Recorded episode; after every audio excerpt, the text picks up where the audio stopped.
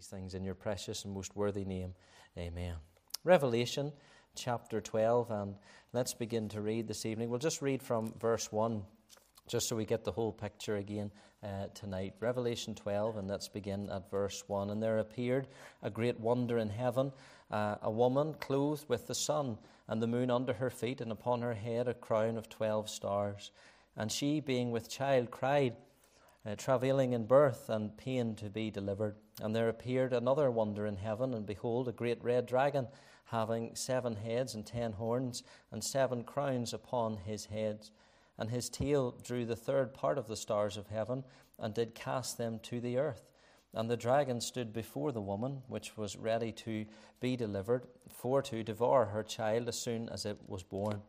And she brought forth a man child, who was to rule all nations with a rod of iron, and her child was caught up unto God and to his throne. And the woman fled into the wilderness, where she hath a place prepared of God, that they should feed her there a thousand two hundred and threescore days. And there was war in heaven. Michael and his angels fought against the dragon, and the dragon fought and his angels, and prevailed not, neither was their place found any more in heaven.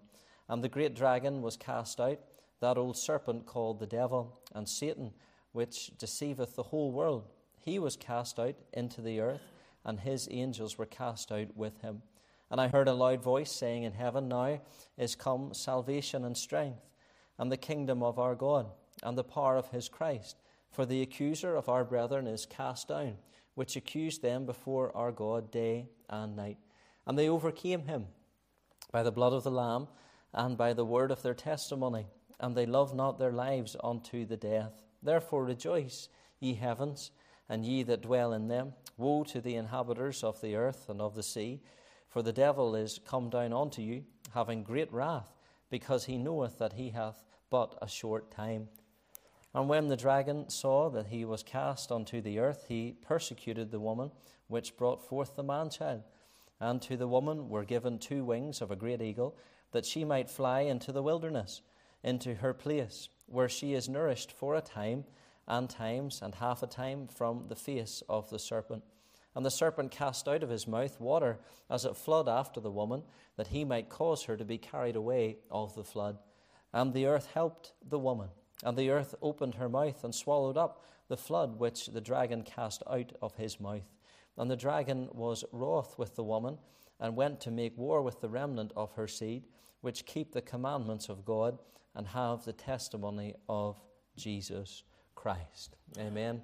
We'll end our reading there at verse 17. Just very briefly, last week we, of course, thought a little bit about the first six verses, and we thought about how chapters 12 through 14 of Revelation are, in a big word for Wednesday night, parenthetical. And really, that ends from chapter 12 through to chapter 14, verse 20. And we have several different characters that are introduced to us in these couple of chapters. We have the woman, who's representing Israel. We have the dragon, which represents Satan. The male child, which represents Christ. Michael, uh, representing the angels. You have Israel, the remnant of the woman's seed. And then the beast out of the sea, the world dictator, and the beast out of the earth, the false prophet, religious leader of the world. And that's some of the characters that we'll come across in the weeks to come. But we were introduced to a few of those last week. Chapter 12, as I'm sure you've, you've picked up as we have read, is probably one of the most symbolic chapters in Revelation, if not the entire Word of God. And we thought a little bit last week how every time it seemed that God made a move, Satan tried to also make a move to try and undermine the whole plan that is ahead. And why would Satan do that? Well, we all know the answer. Satan is the one who is, as it were, ruling this present world, and it's been that way ever since the fall in Genesis chapter 3. And you study Scripture at all, and I don't need to tell you, good people here this evening, but you study Scripture, you go through the Word of God, and you'll find that Satan, of course, is the God of this world, the, the prince and the power of the air, uh, prince of this world, and the whole world, as it were, is in the lap of the wicked one. And you can see that all around about us. Of course, he has many different names. Uh, the enemy, and we'll maybe touch on that as we go through it. He's the one that we wrestle with. He's the one that roams about like a roaring lion, seeking someone to devour. And um, all of us at one point or another, or maybe even at the very moment, you feel like you're being devoured by the enemy with circumstances and situations and things that come across your path. It also helps us to understand how, and there's some people who are uh, very sincere and well intentioned, but they believe that we're in the millennial kingdom already. And all I would simply challenge them with is simply this In the millennial kingdom or the millennial reign of Christ, of course, Satan will be bound. And so, if we are in the millennial kingdom, if we are in these thousand years already, how come we do not see evidence of these kingdom conditions around about us today? If Satan is not bound, if he is bound, as one commentator put it, he must be on a very long leash because he certainly is not bound and he's running the world system, and we see all about that today. And of course, Satan's strategy, as we thought last week, was to try and even destroy the very lineage leading to Christ, to try and even prevent the birth of Christ. And then when Christ was born, he's going to try and impede that. And now we're looking at something else this week and how uh, Satan's going to try and undermine even the very instrument through which the kingdom will come. And of course, that's the nation of Israel. Israel is a wonderful nation, as we thought about very briefly last week, and I, I know I'm preaching to the converted on that. And had it not been for God's work with Israel in creating them and protecting them and sustaining them, we wouldn't have a Bible. And that would be terrible enough, but even worse than that, if it weren't for Israel, we wouldn't have a Savior. And I think that's the most poignant thing of all whenever you think about it. Praise God, one day Christ will reign over the planet for a thousand literal years from the throne of David in Jerusalem. Isaiah 2 3 tells us, And many people shall go and say, Come ye, and let us go up to the mountain of the Lord, to the house of the God of Jacob, and he will teach us of his ways, and we will walk in his paths. For out of Zion shall go forth the law and the word of the Lord from Jerusalem. It's a wonderful thought, isn't it? That one day this world will be ruled not from Stormont, not that they really do an awful pile of stuff, but anyway, not from Stormont or even from Westminster or Brussels, but it's all going to be from uh, Jerusalem itself. Now, I want to think a little bit this evening, first of all, about safety. Look at this, verses 6 and then 13 through 17. Usually, whenever I preach through something, you're probably familiar enough now. I just go down verse by verse and sort of line by line, but we're going to be over this couple of verses because there's a little bit of overlap here and there, and I want to get through as much of this tonight as we can. So I hope you had a good cup of coffee or tea before you came out here tonight because you're going to have to pay attention, but I'll keep you moving and plenty of references anyway. But I want you to see this safety, element of safety, first of all, in verse 6 of Revelation 12. Look at verse 6 again and look at this carefully. And the woman fled into the wilderness, where she hath a place prepared of God, that they should feed her there a thousand two hundred and three score days. Now, this is uh, the woman, of course, is Israel. And Jim Allen, the wonderful commentator in Revelation Revisited, he said the cameo of history closes in verse 5, and now there follows a direct prophecy as the focus in John's vision returns to the mother of the man child, in other words, Israel. In this symbolic picture, Israel has brought forth Christ, whose history on earth has closed with the ascension of Christ, and we looked at that in our study of Acts quite a few weeks ago. Now we have to understand what's going on here. You see, between verse 5 and 6, we are faced with a very common characteristic of prophetic verses. In other words, very often in prophetic verses, and this is important to understand, events which can appear side by side on the page, verse 5, verse 6, can actually be separated by an awful long period of time. And that's where people maybe get confused and get all sorts of weird and wonderful ideas about prophetic understanding. Well, let's not think about this in verse 6. She, the woman, or Israel, fled into the wilderness. It's a place that's prepared by God. It's a place where the woman, Israel, is not just going uh, to have to survive, but she's going to be nourished. If you look at verse uh, 14, you'll see this. And to the woman were given two wings of a great eagle that she might fly into the wilderness, into her place where she is nourished for a time. It's a place of nourishment, it's a place of feeding, but it's still in the wilderness. In fact, in Matthew 24 16, a lovely little cross reference verse. It says, Then let them which be in Judea flee into the mountains. In Isaiah 33 and verse 16, it tells us, He shall dwell on high, his place of defense shall be the munitions of rocks, bread shall be given him, his waters shall be sure. Now, many commentators are of the view that what we are thinking of here, this wilderness, is modern day Jordan, directly to the east of the nation of Israel. There's another little reference in Daniel 11, verse 41, and it talks about how the Antichrist will go through the nation of Israel like a savage. And it tells us there in 11:41 of Daniel, He shall enter also into the glorious land, and many countries shall be overthrown, but these shall escape out of his hand, even Edom and Moab, and the chief of the children of Ammon. Now, why does it not extend into Moab and Ammon? Well, that's apparently an area where, where the Antichrist will not be able to get to. And I think, and some of the commentators, uh, as I was looking at this in recent days, they believe it's likely that is the place in Jordan where Israel will flee to. Moab, Ammon, and Edom is what we would call modern day Jordan. And then, just to narrow it down, because Jordan's a fairly sizable piece of land. In Micah chapter 2 and verse 12, it tells us this I will surely assemble, O Jacob, all of thee. I will surely gather the remnant of Israel. I will put them together as the sheep of Bozrah, as the flock in the midst of their fold. They shall make great noise by reason of the multitude of men. So we've narrowed it down a little bit further. There's a wonderful writer on these sorts of things, and maybe uh, some of you have his material at home. But Arnold Fruchtenbaum, that's a good name, isn't it? He described it this way.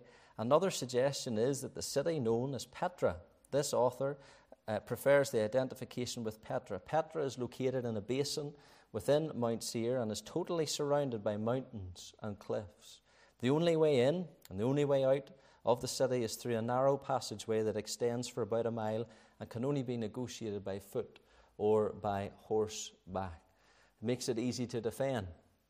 I know nothing about military tactics and all the rest of it, but it's very easy to defend, and it's got high cliffs all around about, and it's a wonderful confirmation. It tells us, uh, or he goes on to say, only a few abreast can enter through that passageway at any one time, giving the city even greater defensibility. That name of that area or that city, Bozrah, means sheepfold. And an ancient sheepfold would have had a narrow entrance so that the shepherd could count his sheep. Isn't that a lovely picture of the provision of protection that will be bestowed upon Israel? Not one person will uh, be able to go in without uh, being counted or being numbered. It's a wonderful thought. But there's something else that I want you to see here, not just uh, the flight or wherever it is, but I want you to see also the feeding. Look at verse 6 again about the nourishment. And the woman fled into the wilderness, where she hath a place prepared of God, that they should feed her there a thousand two hundred and three score days. Feed her there. And in verse 14, of course, we saw the word nourished. Now, it's important to understand in the original language, we just read it there as feed her there, and you get the idea of it. But that, that word feed really takes into account uh, a massive amount of consideration. It's not just food and water, it's not just bread and water like we would think of, not just the basics. But Israel will be nourished. We hear a lot about uh, what we should eat and what we shouldn't eat, and a balanced diet, and five a day, and all these different things, and those are important. And if you, if you were to eat just bread and water, well, you'd get by. But I'm sure other parts of the body would start to maybe break down because you need nourishment. Well, Israel is not just going to be given the basics, but it's going to be a complete provision of everything that she will need in order to be nourished, to, to grow, and to sustain life at that time of divine protection. And whenever I was studying this, I thought to myself, why, would that, why should that surprise us? Why should it surprise us that God will nourish Israel? Not just keep them ticking over with the bare essentials, but He's going to nourish them. He's going to provide everything that they would need. Why should it surprise us? It's a place prepared of God, it's a place that will be provided of God. And now I want you to understand the application to your life today, or this evening here in church, or if you're listening online. You see, in your life right now, I have no doubt, uh, and maybe you're about to go through a trial or you're coming out of a trial or you're in the midst of something and you feel a little bit like the woman in verse 6. You've fled into a wilderness and you kind of wonder, what's this wilderness all about? The wilderness isn't somewhere where I'd maybe like to be. A wilderness isn't somewhere that I'd normally associate with being nourished and being uh, fed and being built up. But it's maybe a place that God has prepared for you. And whenever you go into that, God has still provided a means of escape and He's provided a means of protection. And you feel, even though in that wilderness of life, even as a believer, it seems absolutely hopeless, you wonder what the future holds. Well, can I encourage you this evening? I'm going to ask you a question, and you can answer out loud if you want, but does God change? Of course, He doesn't. He changeth not. And so, if God, in His hand of provision and divine provision, is going to supply and nourish Israel in a future day, you can be sure, you can be guaranteed that God is going to nourish you in 2023, in the here and now. Financially, materially, whatever it is, God is going to provide for you, and especially spiritually. He's going to provide for Israel in her darkest hours, not just the basics, but everything that you need. And He will provide for you, not just the basics, but He'll nourish you even in the wilderness. Psalm 84, 11 through 12 wonderful words tells us, For the Lord God is a sun and a shield. The Lord will give grace and glory. No good thing will he withhold from them that walk uprightly. O Lord of hosts, blessed is the man that trusteth in thee.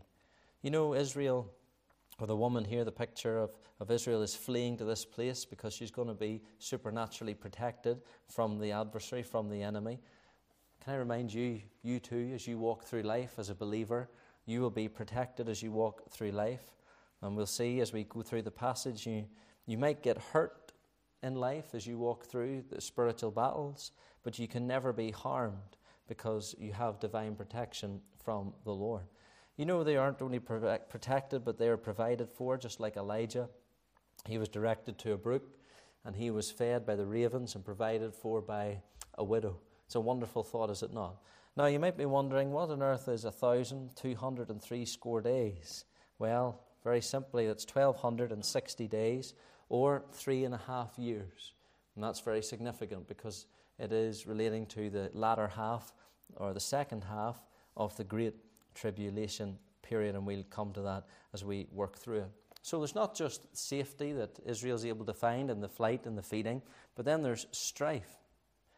And let's look at this a little bit this evening. Strife. Look at 7 through 9. We've come out of the wilderness and we've come into a war. And this is where it gets really interesting, surely. But look at this with me in verse 7 through 9. And there was war in heaven. Michael and his angels fought against the dragon, and the dragon fought and his angels, and prevailed not. Neither was their place found any more in heaven. And the great dragon was cast out, that old serpent called the devil and Satan which deceiveth the whole world, he was cast out into the earth, and his angels were cast out with him. A war in heaven. It's not maybe the sort of thing that you would expect whenever we think about heaven. What on earth is going on here? Well, this does it not uh, serves as a very important reminder that spiritual warfare is a reality. Spiritual warfare is a reality. You see, we may not see it with our eyes we may not even fully understand or comprehend it, but if you're a student of God's Word, which you are because you're here at the Bible study, if you've been saved any length of time at all, you will know that spiritual warfare exists. You will know it exists. And if you're not too sure if spiritual warfare exists and all this sort of thing goes on, will you step out and try to do something for God? No matter how small that thing is for God, you do something for God, and you'll soon find spiritual opposition, warfare from the enemy. Try to obey God in any area of your life. Step out from what you're doing and try to serve God, and you'll find the old enemy will not be too long in trying to get one over on you. Unbelievable. You see, that's why, and I know you do, but that's why it's so important to pray for your pastor. Or if you're listening on tonight from another church, you should be listening to your own midweek, but you pray for your pastor too. You remember your pastor and leaders because, as is often said, if you strike the shepherd, the sheep would scatter. Boy, we have to pray the victory through. But there's something else we have to understand. Spiritual warfare is a reality, but that's what we signed up for whenever we got saved, surely. And it shouldn't surprise us, really. We're told in Ephesians chapter 6 to put on the whole armour of God. Why would we need the armour of God if there wasn't a conflict? We're definitely in a conflict, and we definitely need the armour of God. Well, let's look at the, the fight here in verse 7. There was war in heaven. Michael and his angels fought against the dragon, and the dragon fought and his angels. Well, what on earth is going on here? Well, of course, the dragon is uh, representative of the enemy or Satan. You know, in Isaiah 14 12 through 15, you can turn to it if you want. I want to just give you a little bit about the enemy tonight because we have a lot of descriptions of him, different titles and names given to him. But in Isaiah 14 12 through 15, it helps us to understand. You see, Satan was not always how we have grown to perceive him today in 2023, because at one time he was a, a beautiful cherub or an anointed cherub.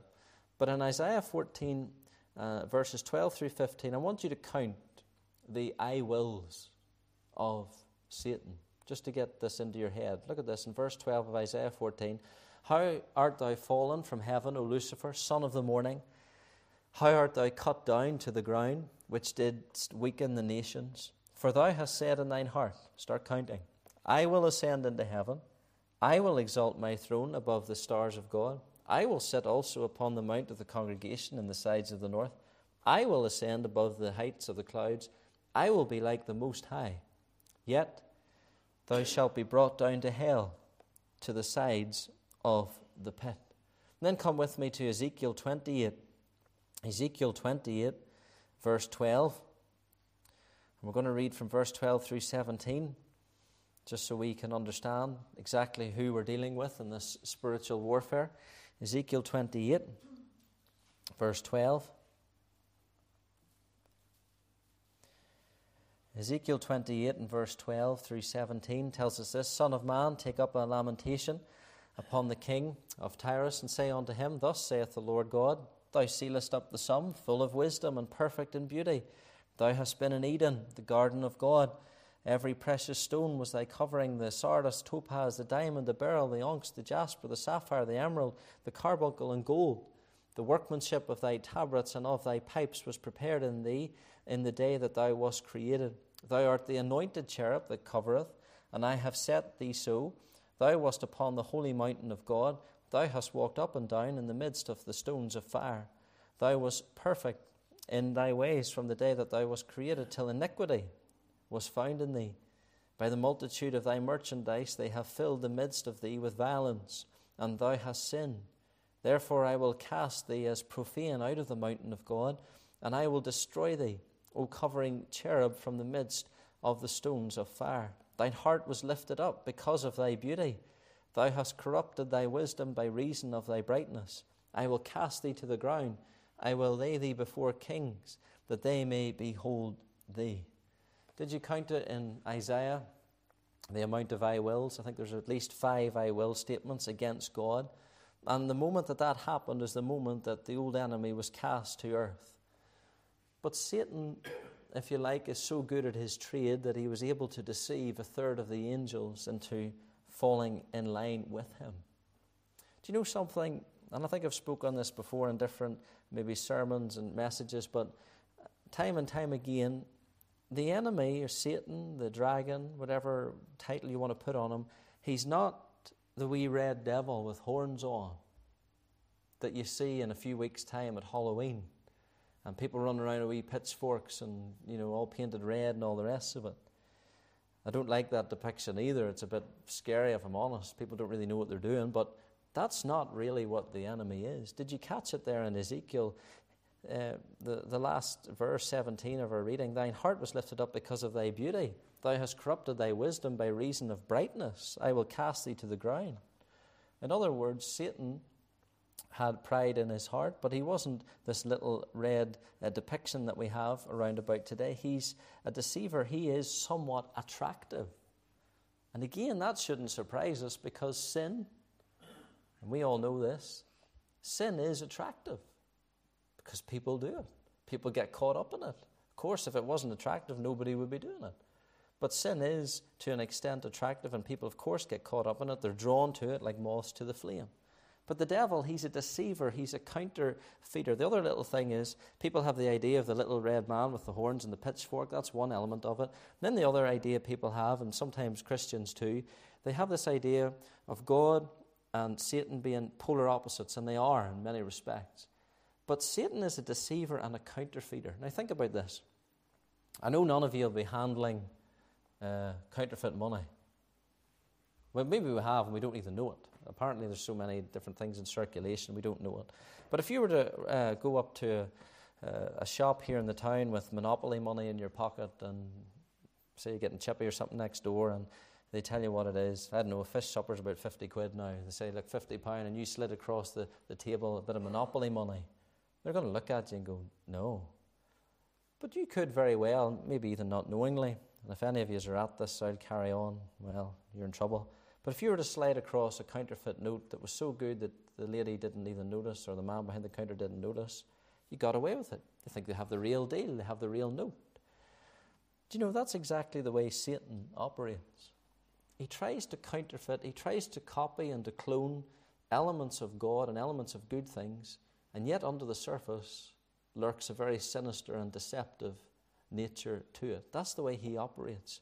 We have to be so careful, don't we, in, the, in these days? But praise God, we don't have to rely on our own discernment to know what's right and what's wrong and what's of the Lord and what's of the enemy because we have the person of the Holy Spirit who helps us to discern and helps us to understand what's going on. So, what's happening here in this verse? Just wanted to give you a little bit about the enemy, Satan, the dragon, uh, that we're thinking about tonight. Well, what's going on here? Well, there's a war going on, and these verses explain why at the midpoint of, the, of Daniel's 70th week or the midpoint of the tribulation, the conditions on earth change so dramatically uh, indeed. In other words, there's a battle in heaven, but the results are felt on earth. The word war here in verse 7 indicates a set battle. Then we're introduced to another character here, Michael, and then his angels. Michael, whose name means who is like God, we read of him five times in Scripture. Daniel 10:13 he's called one of the chief princes. Revelation 12:7 he's Michael, your prince. In Daniel uh, 12 verse 1 he's named as the great prince. In Jude 1:9 he's identified as the archangel, the only one in scripture. And here Michael is leading a great angelic host. They're under his command. and they're called to be his angels, and the host of heaven are reigns, just as the enemy uh, described as the dragon and the angels. And the result is this incredible struggle. The verb here, prevailed, is not uh, descriptive of the failures of the satanic attack. It rather reflects the supreme effort that they had to put forward to try and defeat the host of heaven. But not only is there a fight, the fight, but then there's the fallout. Look at verses 8 uh, through 9 and another few verses. Isn't it wonderful you know, we thought about the enemy, and I've talked about how he's a counterfeiter, and uh, and we all think about sin and different things, and we see the impact of it all around about us. And so t- so often when we talk about the enemy, sometimes I fear we we begin to worry: would we ever be able to overcome him? Is this boy so powerful that you know? As mere mortals, are we able to do anything? Well, I think it's lovely, is it not, to read in verse 8 and prevailed not, neither was their place found any more in heaven. Not a wonderful thing to read when it comes to the old enemy. They prevailed not, neither was their place found any more in heaven. Did you see the description of the enemy in verse 9 this evening? There's a description of the devil. He's described as a serpent because he's so subtle. Touched on that already. He's also called the accuser and Satan, which means an adversary or one who comes up against us. Not only the description of the devil, but then I want you to see the deceptions of the devil. Look at this in verse uh, 9 with me. And the great dragon was cast out, that old serpent called the devil and Satan. And look at this very carefully, which deceiveth the whole world. And he was cast out into the earth. Have you ever known a time? Now remember, as I mentioned at the start, some folks believe we're in the millennial kingdom, they believe we're in kingdom conditions already. But have you ever known a time, and some of you have more life experience than me, quite considerably, have you ever known a time in your lifetime where there has been as much deception and craziness in the world today? I'm sure you haven't. It seems to be a time of absolute madness morally and socially and all the rest of it. And I think, not you folks here specifically, but I think in general, believers have tended to underestimate the deceptive ability of Satan and how he's able to deceive so many different people, able to trick, to fool, to, to lie. Of course, in John 8 44, he's called uh, the father of lies. But let me tell you this, and I can send you a video clip after this if you want to laugh and cry at the same time. But I was sent this video clip, and this is going on in a school in Northern Ireland, okay? Uh, up, up the country somewhere. There are school children in Northern Ireland, and they identify as a cat. Now, I didn't misspeak. They identify as cats. Now, it was one thing, we hear it all the time people who identify as a man or a woman and they weren't born a man or a woman. I'm not going off down that tangent. But I'm being deadly serious tonight. There are children they're going into school and they're acting like cats. And they're called the furries. I'm not making this up. I wouldn't make it up. Wouldn't say it from here. And people are identifying now as animals. And that might seem bizarre and ridiculous and crazy as it is. But where on earth would that level of deception come from? Well, it can only come from one place Satan, who's deceived the whole world. But I have the solution. If a child wants to identify as a cat, that's dead on. You just tell them they have to put a flea collar on. You tell them they have to sleep out in the garage, or they have to sleep in the cold bunker, or wherever it is that uh, cats sleep. And you tell them you're going to have to use a litter tray, and you're only allowed one tin of cat food a day. And I think that would soon sort them out. What do you think? But that's what's going on today. There's children identifying as cats and animals and all sorts of things. Where does that come from? Well, I can tell you this, just like 1 Corinthians 14 33 tells us, for God is not the author of confusion. Praise God for the, the Word of God, that we can be kept right even on these things. Well, there's a description of the devil, there's the deception of the devil, but then there's something else I want you to see in verse 10 the denouncement of the devil. Look at verse 10. And I heard a loud voice saying in heaven, Now is come salvation and strength, and the kingdom of our God, and the power of his Christ, for the accuser of our brethren is cast down, which accused them before our God day and night.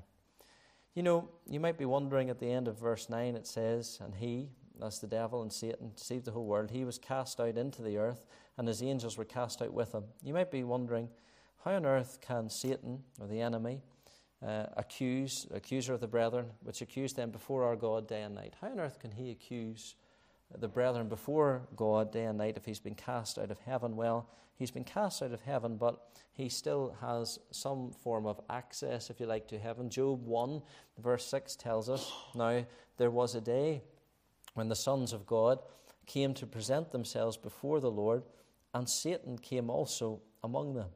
You know, in the mystery and the the providence and the plan of God, Satan has still been allowed limited access to heaven. It's a strange concept, is it not? But as we will see, it's not really something to be too worried about.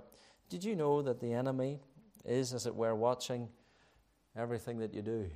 You know, sometimes you maybe get a sting of his accusation. Maybe you've had that lustful thought. Maybe you've had a, a, bad temper or an act of selfishness or something else where you've, you've slipped up and you've messed up and you've sinned. And we can all be guilty of those things. But there is a great difference between being accused, as Satan tries to do in verse 10, and being convicted of sin. I'll tell you this. You see, in Northern Ireland, this is the only way I could think of to, to bring this comparison. In Northern Ireland, we have a thing called the PPS the Public Prosecution Service. And they decide on the basis of evidence or an investigation provided to them by the police if there's a case to answer, and then a prosecution in the court in a court of law. But did you know, spiritually speaking, we have the SPS? It's the same the world over. What is the SPS? Well, Satan's prosecution service. And boy, is he busy. Did you catch it in verse 10? It said, or the very last two lines or so, which accused them before our God day and night. In other words, relentlessly. The SPS is active. Satan's prosecution service is busy day and night. And the old enemy, Satan, he comes a bit like the, the PPS. And if you know anybody that works in the PPS, I'm not comparing them directly to Satan. This is just an illustration before anybody uh, emails me about it. But Satan comes, as it were, as a prosecutor or the accuser, and he says to you as a believer, Look at you. You're supposed to be a pastor or a Sunday school teacher or youth leader or a church member, an elder, a deacon, or whatever it is, believer. But do you know what you just thought? Do you know what you just said? Do you know what you just did? God, how on earth could you honor him? You claim to be so righteous. You claim to be just. You claim to be saved. What's this all about? Great accusation. The accuser of the brethren. But praise God, we have a defense. We have an advocate.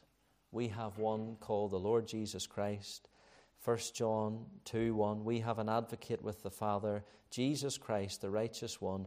And Christ, as it were, turns to the SPS prosecutor and he says, In our defense, they may have sinned, but when the Father looks at my wounds, I died for their sins. I am the advocate. They're not guilty. You know, is that not a wonderful thought this evening? And I'm sure not one of us here this evening Maybe even today you've felt the wrath of the SPS, the accuser. He's come to you about this, that, the other in your life. You, my dear friend, have an advocate. You have one, the Lord Jesus Christ, the righteous one. And we are clothed in garments of his righteousness, not our righteousness. There's nothing we could ever do to gain that, but we have the righteousness of Christ. That leads me to this how do we defeat the devil? Look at verses 10 and 11 very quickly. You know, whenever you start to come down through these verses, just as you come down through the verses, you'll realize Satan also is on his way down.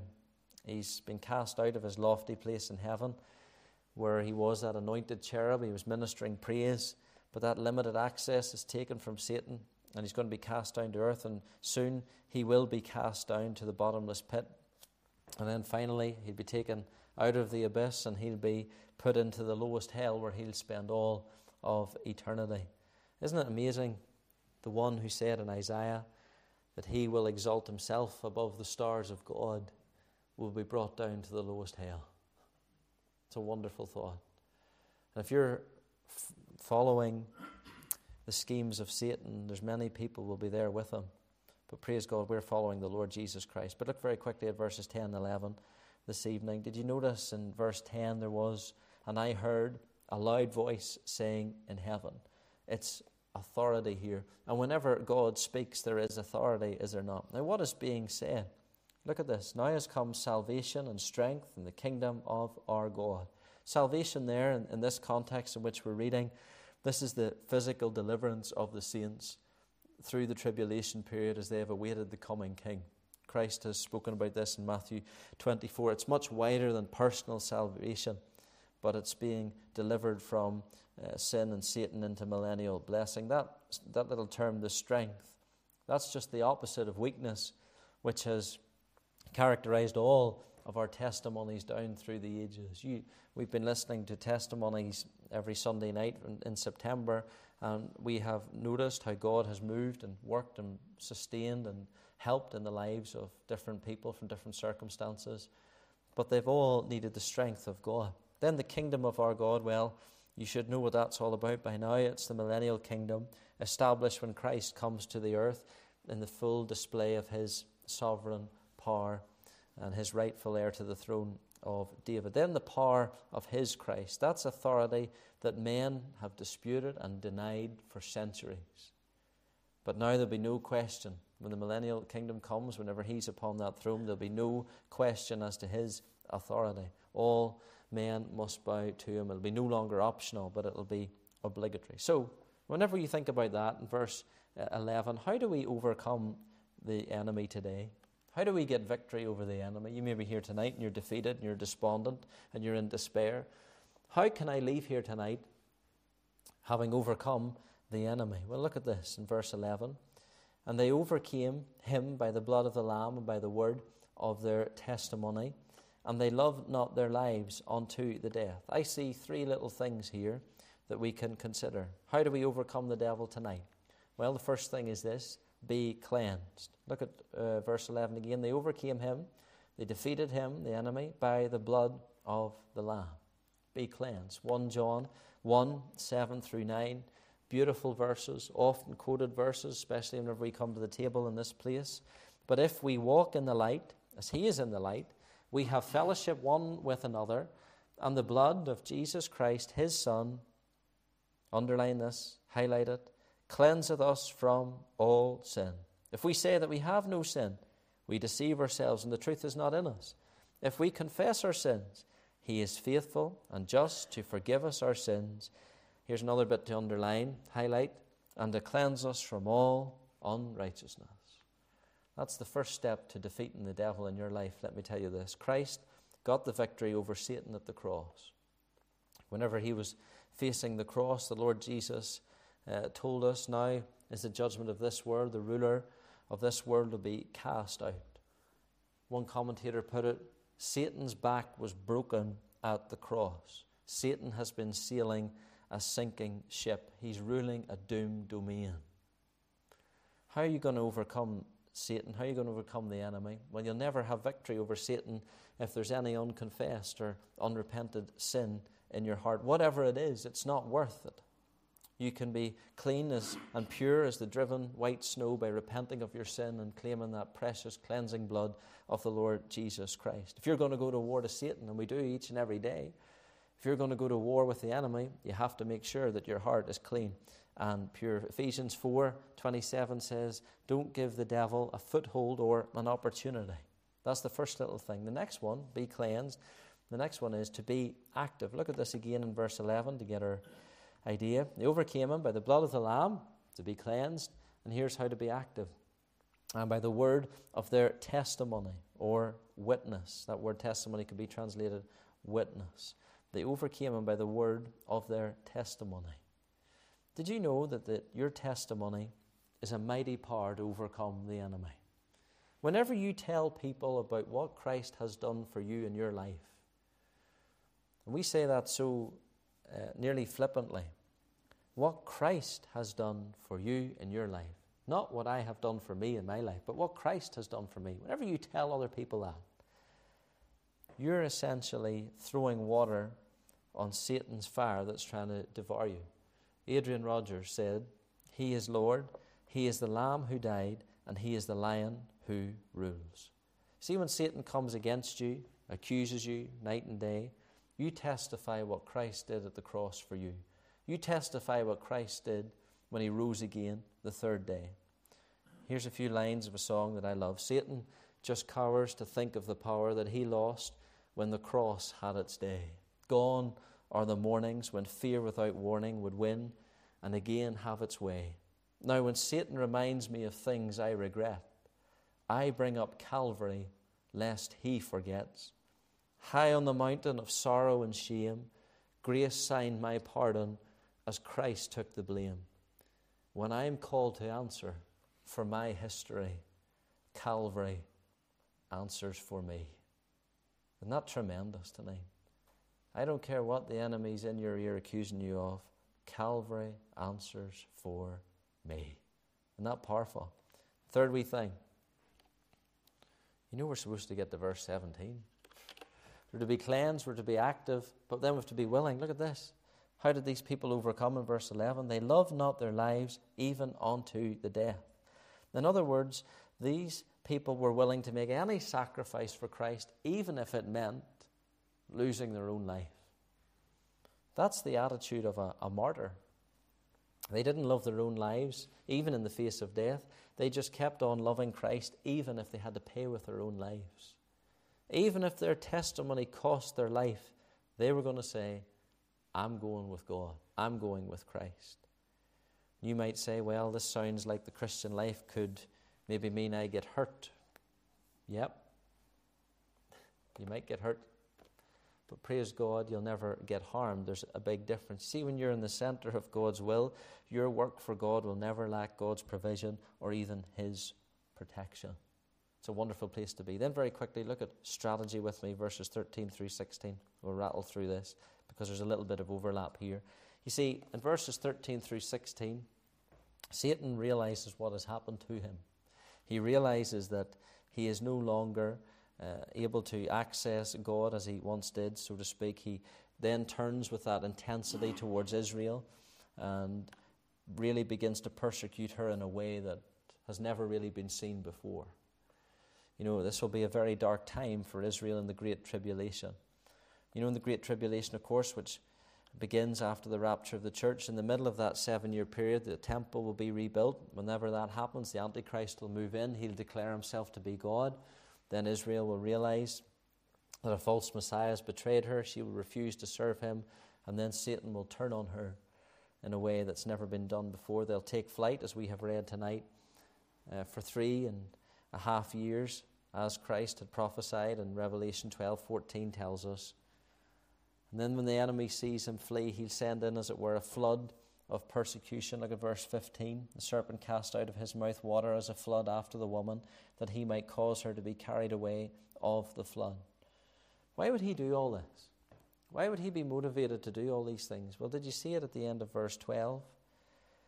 Therefore, ye, re- eh, ye ha- rejoice, ye heavens, and ye that dwell in them. Woe to the inhabitants of the earth and of the sea, for the devil is come down unto you. And look at this having great wrath, because he knoweth that he hath but a short time. He knows he's on the way out. He knows his lights are going to be put out, and he's nothing left to lose, as it were. And he goes after them, and he goes after them with a real flood of persecution. What does Isaiah 59:19 remind us of whenever we think about flood? When the enemy shall come in like a flood, the Spirit of the Lord shall what? Lift up a standard against him. What does all this mean? How does this apply to my life tonight? For whatever I'm going through, whatever you're going through? What does it tell us tonight? God knows the future. The future's in His hands. God is in control. Everything that you see happening around about us today, all the deception and all the chaos and all the carnage, again, Adrian Rogers said it best the times in which we live are growing gloriously dark. In other words, the darker this old world gets, the closer we are to rising to meet Him in the air. That's our blessed hope. That's our great hope. How can we continue living in such days? Well, we give Christ everything. We love Christ passionately. We serve Christ diligently. We love what God loves. And we keep looking up. Wonder you hear tonight and you're despondent and you're depressed and you're worried and anxious about the future, can I encourage you tonight? Jesus Christ is Lord and He's coming back again. May God write His word upon our hearts even this evening.